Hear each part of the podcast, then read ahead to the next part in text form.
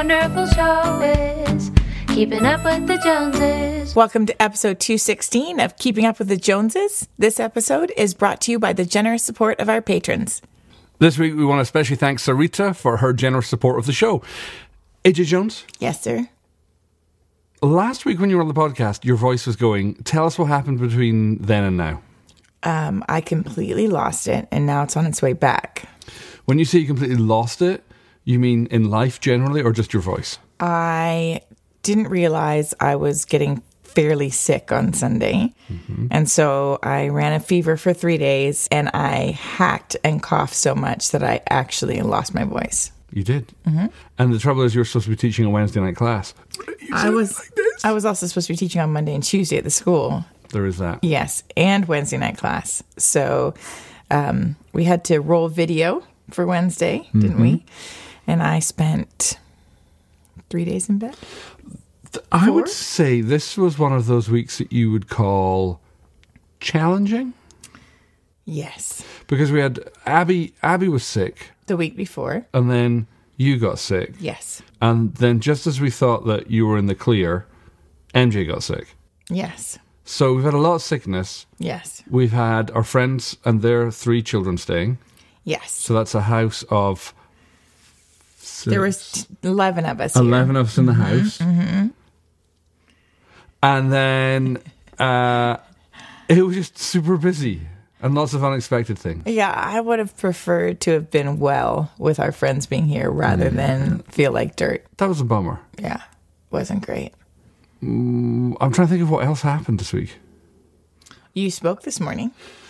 I did, yeah. I've been in a three week series on blessing. Mm-hmm. It was amazing. It was really good. I uh, watched from home. I couldn't cheer from home, and you hear it. I had lots of compliments of people saying thank you, and I thought only at Grace Center could you refer to your audience as swine and still have people say really enjoyed that. I did you." laugh when you were like, anyway. Yes, it was very funny. Thank you, Grace Center people, for being so patient with me while I. Babe, it was great. Yeah, I know, but I, you know, in in hindsight, I basically I paused halfway through my message. Anyway, you could go watch it for yourself. We'll put a link in the show notes so you can see what happened. Okay. Yeah, it was a lot. Anything you want to follow on from last week's topic? We got great feedback, by the way. Thank you, thank you to everybody who reached out and said how much they enjoyed the episode last week. We're talking all about feelings. Yes. Talking about our forays into group therapy. Yes. Anything you would like to update our listeners on? Well, I signed up for a group. So I'm supposed to start this Thursday, Yeah. but then I just realized that Tia's third grade class show is Thursday at six. So you can't go So to which?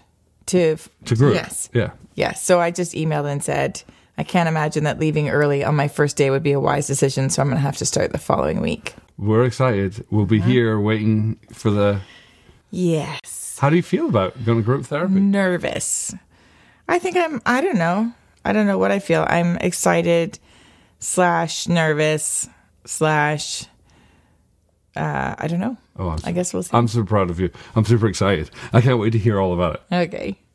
So, our topic this week is this week we've actually asked our friend and pastor and leader, Jeff Dollar, Go to come back on the show uh, and talk about his new book that he just wrote. But when he came over, you were sick in bed with a fever, so you can interview him. Yes. So we're doing that thing where we go back in time to earlier this week, where I sat down with Jeff, and we're going to make that happen. Jeff Dollar, Yes. how the heck are you? Good.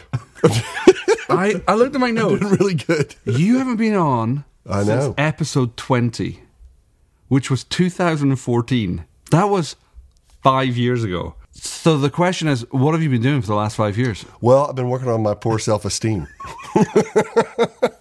I thought, wow, you know, Alan had me the last time it was 2014. And I remember he said, man, we got such great feedback. We need to have you back on. and then he never did. And I thought, well, I need to go to counseling. And true to my word, we five years Five later, years later. here we are. Here we are. on episode. What is this? Two hundred and sixteen. it's okay. I feel fine. It's fine.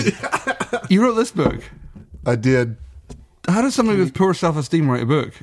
Well, you get pushed into it. Someone held a gun to my head. Tell me about it. It's letting go of the need to be right. Yep. Talk to me about the book. Where'd it come from? What's the idea? Uh, the idea is basically uh, my life story and all of the lessons that I've learned from arguing with people who were trying to give me feedback on the way that they experienced me, and I basically couldn't hear it. How scary is it writing a book about that going forward? Because if anyone tries to give you feedback and you don't listen, you go, "Hey, you wrote the book." No, no, no. It says you have to listen to me.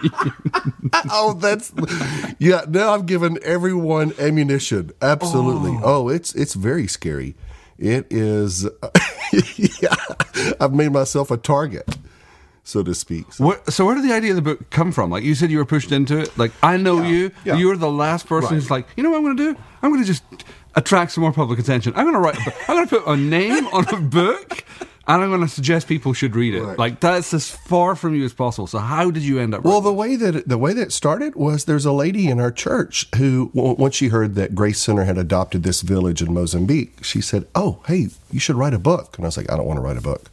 Attaboy. and uh, she was had had worked with other publishers and had helped other people write books. Yeah. She said, "No, I would help. I'd like to help you." So I kept pushing her back, you know, you know, pushing her away, going, eh, "I don't think so."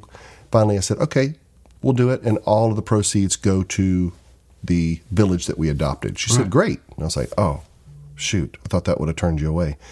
So she came in and began interviewing me, and then she said, "Whoa!" She said, "Jeff, you know that is a book in itself, but actually, the book that that needs to be written is this one on your life." So she started thinking we're going to write a book about the village in Mozambique. Mm-hmm.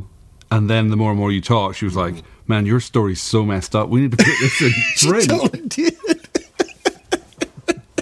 she totally did. You came up with this great title, Letting Go of the Need to Be Right. Mm. My question is, why do you think we, not me, and certainly Mm-hmm. No, no, not you, not me, yeah. yeah. but other, Other people, people. why do you think the need to be right is so important to us? Oh, and that's the question everyone asks. I think, now, so I could say this in our language because Right. you would understand what I'm talking about. I think it is connected to the orphan mindset. I think it's it's attached to this. No one hears me, no one sees me, no one understands me. I, I've got to hold on to this rightness. It's the last thing that I have. And I've seen people, you know, it's- you and I have talked about this. We've seen families split over one person just re- refuses to release this need to be right, the, their Right. rightness. They, and so they will go down with the, with this sinking ship. Families split apart, and, and you're like, oh, if you would just listen to the feedback that someone's trying to give you, so, um, so you know, I think it's you know, as I've thought about this because people have been asking me, you know, that question that you Right. just asked. I think it is the more I thought about it, it is the one universal issue. It transcends race, religion, age. That's why your two-year-old will argue with you Whoa. over this thing where they think they are right, as well as your 92 year old person who will argue over this thing. Um, yeah. So you see Christians, non Christians, politicians. I mean, it just the top CEOs, the poorest of the poor. You know, it is. It's this one issue that transcends the human race. It's What do you think the payoff is? So you know, like, like yeah, I get totally get what you're saying. We do it because it's it feels it feels like a piece of us. Like I think at times when I've been so stubborn that I want to be right. I remember early on in our marriage, early on in our marriage because we don't do this. Anymore. That's right. Early on in our marriage, I Day three. we we would fight about something factual. Mm-hmm. Like no, no, it was a Wednesday. It, it wasn't a Friday. No. No, you're wrong. And then the more and more you would explain it to me, the, the faster, faster I'd be like, oh crap, she's Mm-hmm. right. I'm not letting her get away with it. Right? So there's that, that's a silly, Mm-hmm. futile example, but still you're holding on to it because I don't want you to win over me. yeah. What is the payoff? Because there's no payoff for me in that one. I've now got a hostile wife. I don't think it's a payoff. I think it's the fear of the loss. I don't think it's a payoff. I don't think you, you do it to get something. You do it because you're afraid of losing something. and I think that's the and what's the loss? Like, what are you the- losing? The loss is so like with me and Becky. when we used to have these arguments because we don't do this Long- anymore. day time three ago. or four, Oh yeah, we- before were 28 experts. years. 28 years. We have learned this. Let me just tell you. um, I, I, I again, it's that. Let me ask you this: Why is it so hard for people to say "I'm sorry"? Like it's hard. Like it's like with me and Becky. I'm asking the question. you're, the, you're the guest. Don't be flipping this. I haven't written a Oh, book. okay, got you, okay? got you, got you, got you. No, but I- I was thinking about that myself. Like, why am I having such a hard time of saying I'm sorry? I think it's probably connected to our fallen nature. You know, it's something that's connected to the fall. And, um, you know, the, the thing about being married to Becky, which I think I talk about in the book, is, you know, that's like being married to the Holy Spirit. And she just refuses to argue. She she you know when she sees she's at fault, she's the first one to say I'm sorry, and that's why I coined the phrase "first one to say I'm sorry wins," uh, because you know I wanted to keep fighting, and she's, Right. She just took away all your ammunition. She took everything away. So I'm so sorry. And then I've realized she's the one walking away with peace, and I'm the one walking away with agitation. Oh, sure, you're sorry. You always say you're sorry. Yeah. So so I think so. The payoff. I, I think this it's it's this whole thing of not wanting to lose. Mm. it's horrible. It is, and it that transcends genders. That's not a male thing or a female thing. It's just we have this inherent fear of losing, and it, and that's the whole thing. The Lord is saying, lose. Go ahead and lose. Be the first one to lose. Lose your life so that you'll find it. You know, lose. Fall on the rock. Fall. Lose. Go ahead and, and be the first one to sacrifice. Or it, it, this is the way of the kingdom. You'll find. Know, that's what I- that's people ask. What it's what's the takeaway from this? It's like it is a key that opens up. That sounds better than what I thought you were going to say. I thought you were going to say, what's the takeaway? Die quietly and die quickly. and then you'll find your life. and you'll find your life. yeah. Yeah, no, but it's it is uh, it, it attracts. It's an it's a magnet that attracts his presence, his favor, his like it's bizarre. I talk about in the book where I'm I'm actually stuck in my life, and it's where God asked this one question, and to this day I can't explain it. I, I can't. He asked me, "What would it look like if you were wrong?" Set that up. Set, set up the story because it's So- such a great hmm. story. So we are we we have two small children, barely making ends meet. We are living in a space that's about 600 square feet, one bath, and uh, two small children. So we're thinking we're going to be there for a couple of months. We're actually there for three years. And uh, everything that I try to do, I'm just not. I'm not moving ahead. All my friends are getting blessed. They're getting jobs. They're getting promotions. They're getting, and I'm still stuck in this one spot. Horrible. And I'm doing everything that they're doing. I'm tithing. I'm giving. I'm. So I, I just I cannot figure out why this, the gospel or the Bible is not working for me. I'm like, what's the deal? So I come up with this ungodly belief. Oh, he must, he likes everybody else but me. He wants to bless everybody else but me. Obviously, because look at my life and look at their life. So I learned to be content and just being, I'm just one of those unchosen. I'm, I'm the happy unchosen. And uh, I'll be the one that stands before him and just say, hey, just want to let you know, I tried your manual. It doesn't work. Wow. Good one. Uh, yeah. Oh, yeah. I had him. So In a headlock. in a headlock, totally. so he, so this whole, my life was starting to crescendo of just frustration, just absolute frustration. And we were attending another church at the time, and they did- this outreach into the city and uh, uh, invited all of these people who were unchurched to come to church. So, walking into church, and there's all these people outside with tattoos and piercings and smoking, and I'm thinking, what is going on? And I'm watching my very impressionable children at the time, Bethany, you know, it's like five. It's like, hey, what's that sticking out of your mouth? I want to try that cigarette. You know, you're like, uh. So now I'm that put that was the thing that pushed me over the top. I thought, what are they doing? Don't they know that they're bringing harm into our safe environment? Wow. Oh yeah. Oh, I was fuming. So worship starts, everyone stands up, and I'm sitting down. I thought, well, I'll hold Joel because he's he's young. And that'll show God. That'll show God. Well, the whole time we're talking, he and I are talking. I'm like, I cannot believe that these leaders have done this, and I'm going to talk to them. Blah blah blah. And the Lord said, "Hey, uh, what do you think my ministry looked like?" I'm thinking. He said, "You know, prostitutes and tax collectors and." Somehow I said, "Ah, that's different. You know, that's back then. This is now. We should know better. Whatever it was, I don't know. It that didn't get through." right. Then he said, Hey, how would you know if you were wrong? And so this is the part that I have the hardest time articulating because that one question disarmed, it was a disarming question. If he would have said, Hey, I think you're wrong, I, I would have dug in. I would have, uh, sounds crazy talking to God. Right. But I probably would have dug in. What do you mean? I don't think I'm wrong. Like, I don't, uh, let's talk about this. but him flipping it and saying, Hey, how would you know if you were wrong?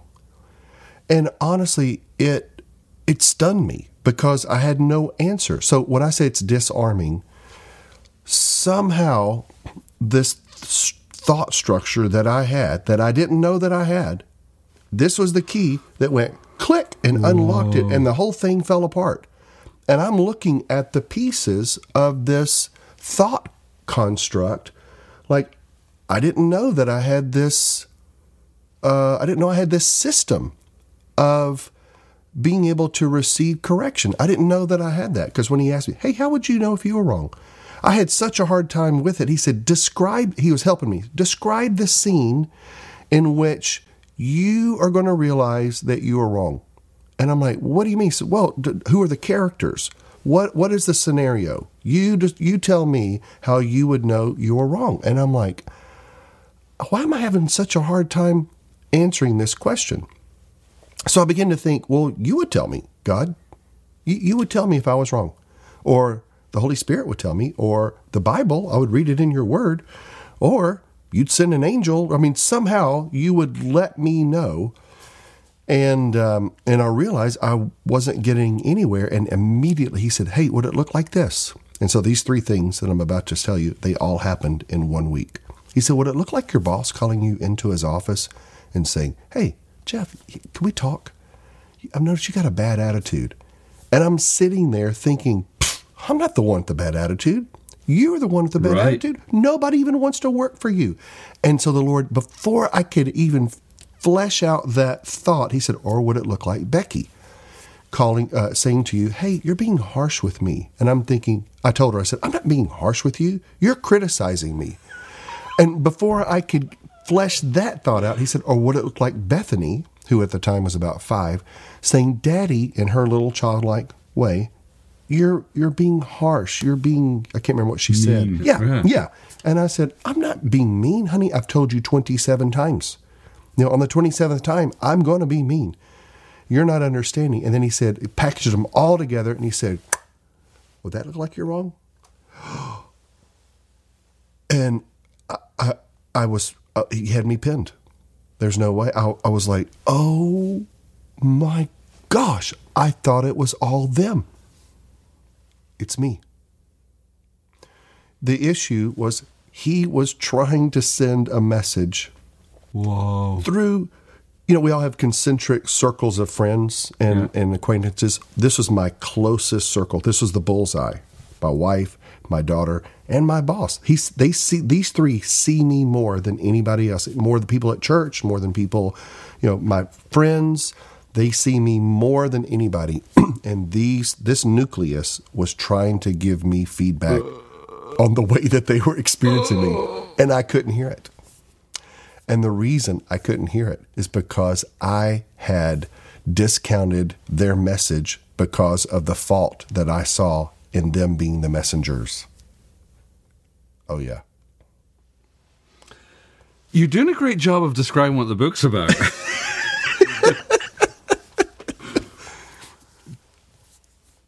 That's, that's but only humble people are going to want to read this book. I mean, did your publisher say, so you're writing a book about how you can find out you've been wrong the whole time? What did they, I mean, like, because that's the essence. Mm-hmm. Like, hey, here's a manual to help you understand why you're not as right as you think you are. Well, interesting. The first thing they said to me was, I know so many people that need this book.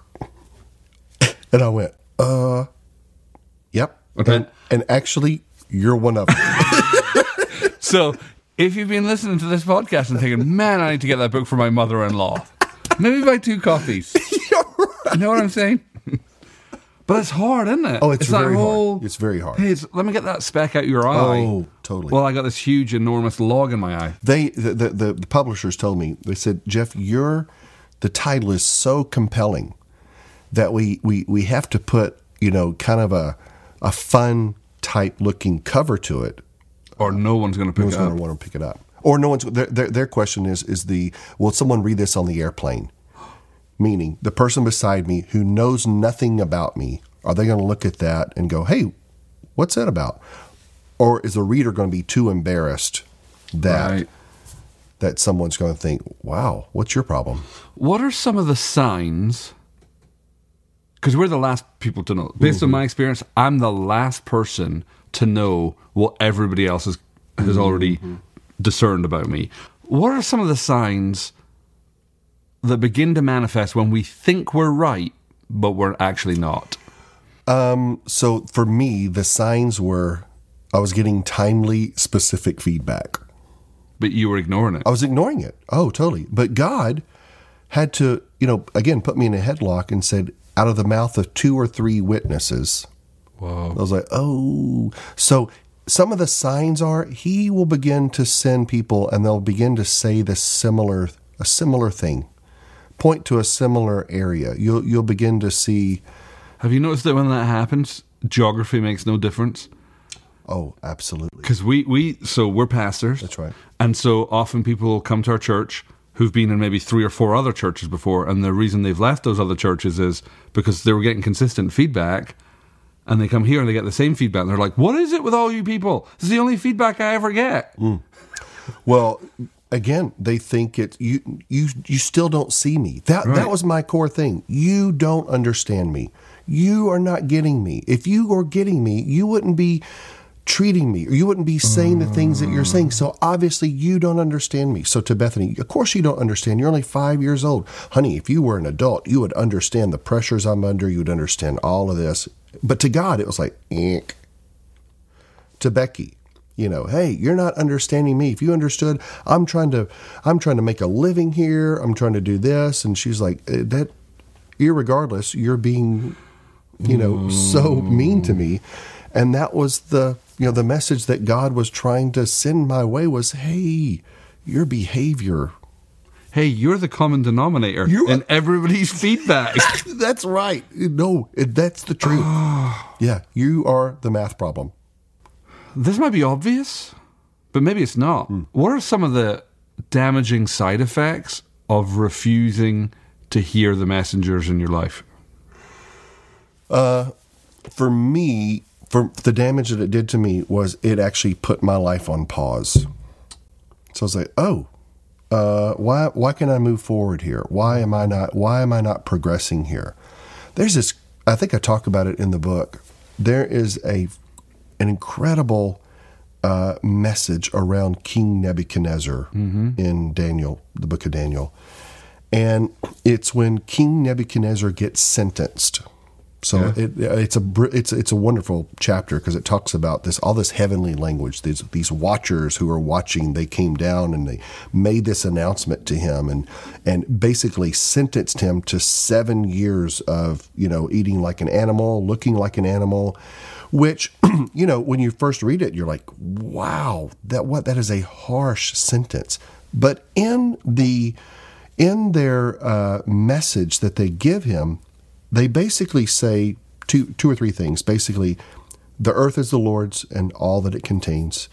He puts men into place. It's his kingdom. He appoints rulers, and he appoints it over the lowliest of men. Mm. So basically, I think this council was meeting, looking at Nebuchadnezzar's life and looking at how arrogant he was, and said, Hey, according to the rules of his kingdom, humility and authority go together. We've put your life in the balance, and you're lacking in humility. If you were to continue ruling, which we want you to do, you've got to have a measure of humility in order to counterbalance that authority. Or they could have just nuked him, mm. you know. But it's like, no, we're going to, this is actually an act of mercy where we are going to let you continue to rule, but you've got to have a measure of humility because we've looking at your life and there's none. So after that, when he's when when he so the seven years go uh, are completed, and all of a sudden he comes into his right mind and he says, "The Lord God of heaven, He is the one who is the ruler. He is the maker. We are." And you see his entire attitude shift and come into alignment with all of all, really all the Lord's subjects. Another one is that that was also one of the thoughts around this was uh, Moses. So if you look in the Old Testament, Moses is the only one who sees God face to face. God says, "Hey, I, I treat him like a friend. Why, why would you not have any sort of you know fear about talking bad about my friend?" And so I was paying attention to that and looking at that because I was like, "That's what I want. I would love for God to talk to me face to face." So first I used to think, well, that was the specific call that was on Moses' life, and that's why he did that. And he's got a million people under him, and so he's got to have some sort of. And then you read this verse in the New Testament where it talks about that God's no respecter of persons. So that mm-hmm. kind of nullifies that thought. So you're left back to ground zero asking the question, why is God choosing to speak to Moses face to face? This is bizarre. And then you read, I think it's in Numbers 12, where Moses says, And now Moses was the most humble man on the face of the earth. And you're like, Oh, could there be a connection between the humility of man and the face of God? I think there is. Which, you know, so, which makes me wonder what did Moses look like? because you know he stuttered. He was so he was probably had this. He was there was a teachability factor about Moses. The danger for me is every time I hear a principle like that, mm. I start defining humility on my terms. Well, this is what I, yeah, hmm. I'm humble. Hmm. Like I'm humble because I do this, and, I, and I'm hmm. like, oh, you don't actually get to decide what humble is. but a great definition of humility is that you can hear input from the lowliest of sources. So I, I can think of seasons of my life. I'm horrified to think I might be in a season right now because this is this is the gift of uh, hindsight. You can always see Right, what you're doing right. wrong. Presently, you're. Presently, yeah, yeah. I I can remember thinking I was humble. I remember my friends came to me and they're like, "Alan, like you're like this and this and this," and I had this great Christian response. You know what? I will pray about that. and so my prayer sounded like, "Lord, what is with them? They're fruitcakes, right? We both agree they're Right. complete nut Exactly. jobs, but you know, Yeah. Mm-hmm. someone bad to him was like, "Hey, prayed about it, couldn't hear anything," and then I went and worked for a psychopath, and this psychopath Mm. just ground me into the, and I realized everything they said about me was true of him. Mm. And I saw myself in him. And I had to go back. Prior to that, Mm. my measuring scale was, no, I'm good. Mm. But I guess I'm hearing you say we don't get to decide our own level of humility. Oh, it's a so you know one of the things. So this book is probably it takes humility and and turns it so you can see the different facets of what humility looks like. Humility, I would think someone talks about being humble. I immediately think of a person who's a doormat, and everyone walks over them. You know, they're the ones that's serving. They're the ones serving. You know. Different places, they're the bus boys, they're the, you know, whatever. There's the, no ambition, no nothing. They're just happy to be alive and, you know, just to be in your space. Thank you for smiling at me. Right. And um, and so the, one of the things I talk about in the book is Naaman. So uh, in Second Kings five, he is the vice president of Syria, a great warrior, and he has leprosy. And so, if you read his life, there's a there's a particular place where he goes to the man of God and he says, "Go dip in the Jordan seven times." We all know the story. And he's livid livid absolutely you know and if you look at it you know the man of god did not give him any respect. He goes through this whole thing i talk about it in the book. Basically the takeaway is is that naaman was able to hear from people who were beneath him which is so being teachable I, I i say this when i share this story. You know, if I were to ask you, "Are you teachable?" Everyone would say, "100 percent, yeah. absolutely." kidding me? Totally teachable. Totally. And then I realized, and I would say the same thing until I realized being teachable is not the ability to receive information, it's who you can receive it from. So that's that's what I'm saying. This book, I'm like, uh, I didn't know I had a social caste system. I had all the important people, all the educated people. Bill Johnson. Oh, you, absolutely. You can speak to me. Absolutely. Are Yeah, you yeah, yeah. kidding me? I would just drop everything, whatever he said. Jeff, you know what? Your pants are on backwards. You know what? I'm not going to look. I'm, I agree. Everything's on backwards. You're right. My wife? My wife, eh. how dare you talk? It's horrible, Oh, isn't it's it? horrible. Horrible, horrible, horrible. Or even people whose life is not even put together that well. Right. And like, how, why? How are you able to? I can dismiss the voice of God in your life because I have discerned that you don't have it together. Totally. Like stop stop poking me with that log in your eye and you're trying to get the speck out of you know, but yet the Lord's going, Hey, just pay attention to what I'm telling you. So yeah, I think that was the biggest thing. I'm now remembering why I haven't had you on in five years. No, but we we grade the level of mm. messengers that that that actually s- mm. flip, slip through our filters mm. that we're able to hear from. Oh, oh, hey, this is look. I wrote a book about it. At least you're you get to have yours your throw ups over in quiet. I publicly just threw up. I think you know one of the things that has been difficult for me to answer because people ask the question, "Why did you write the book?" right.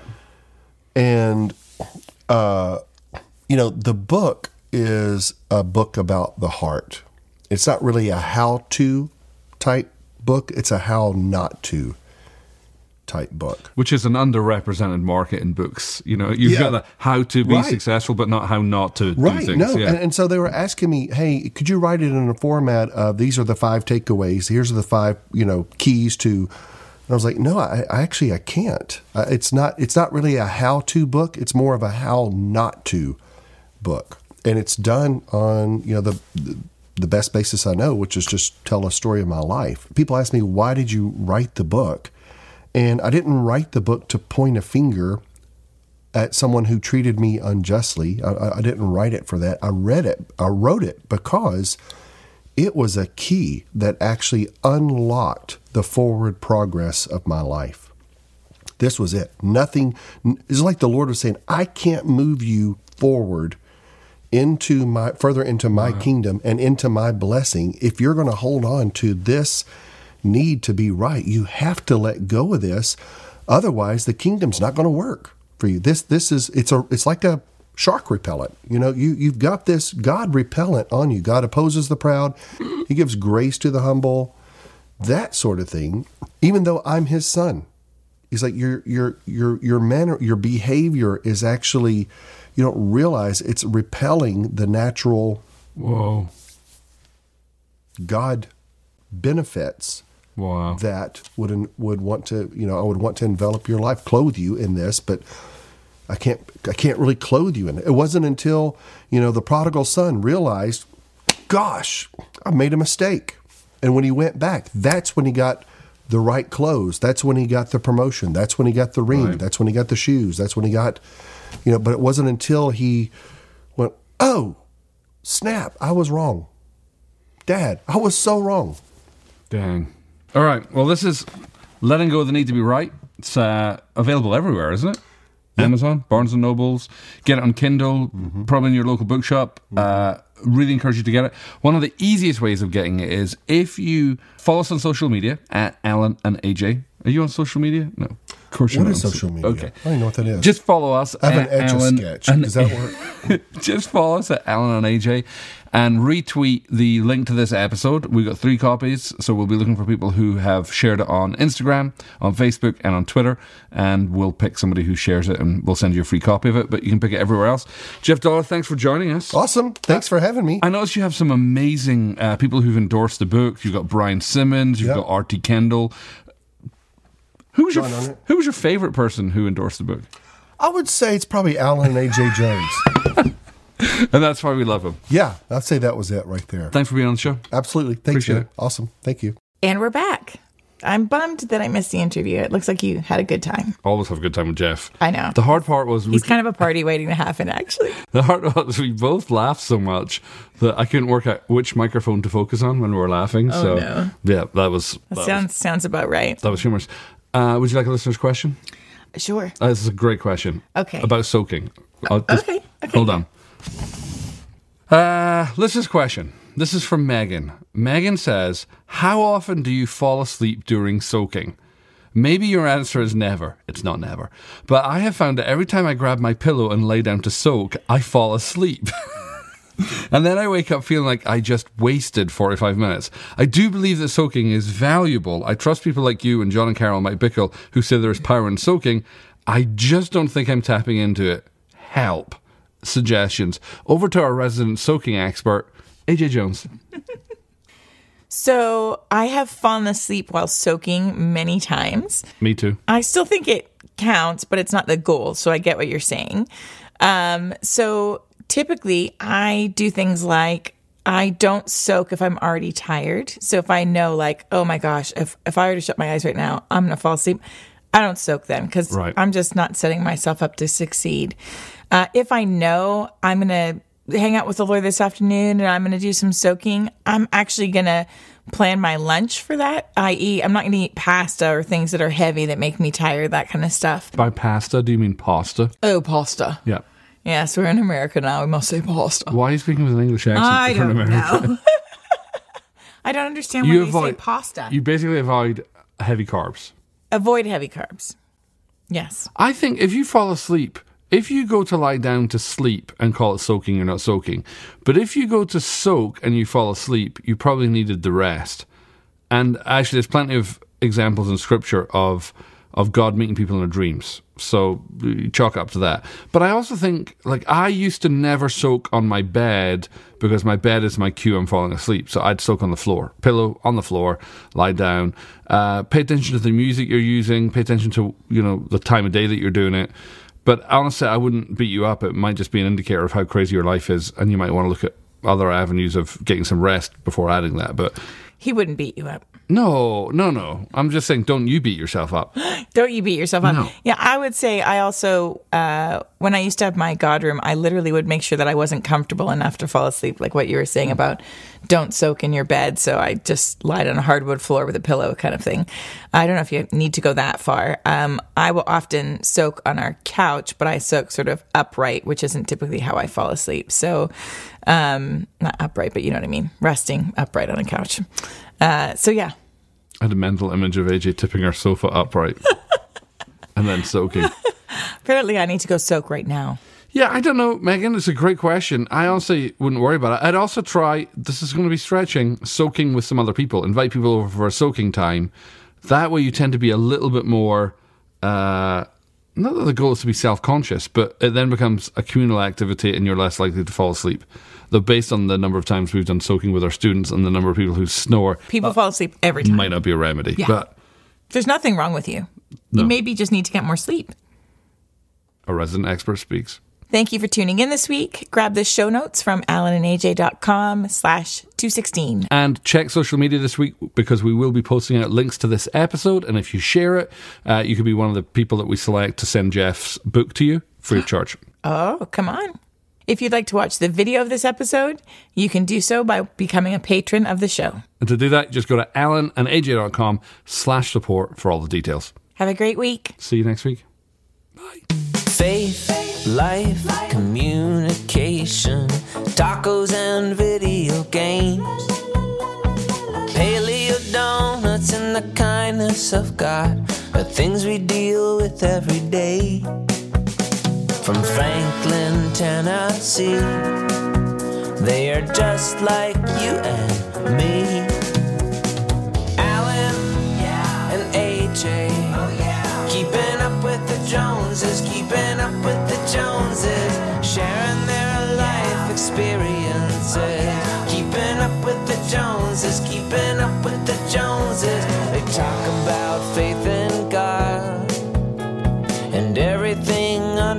Sun.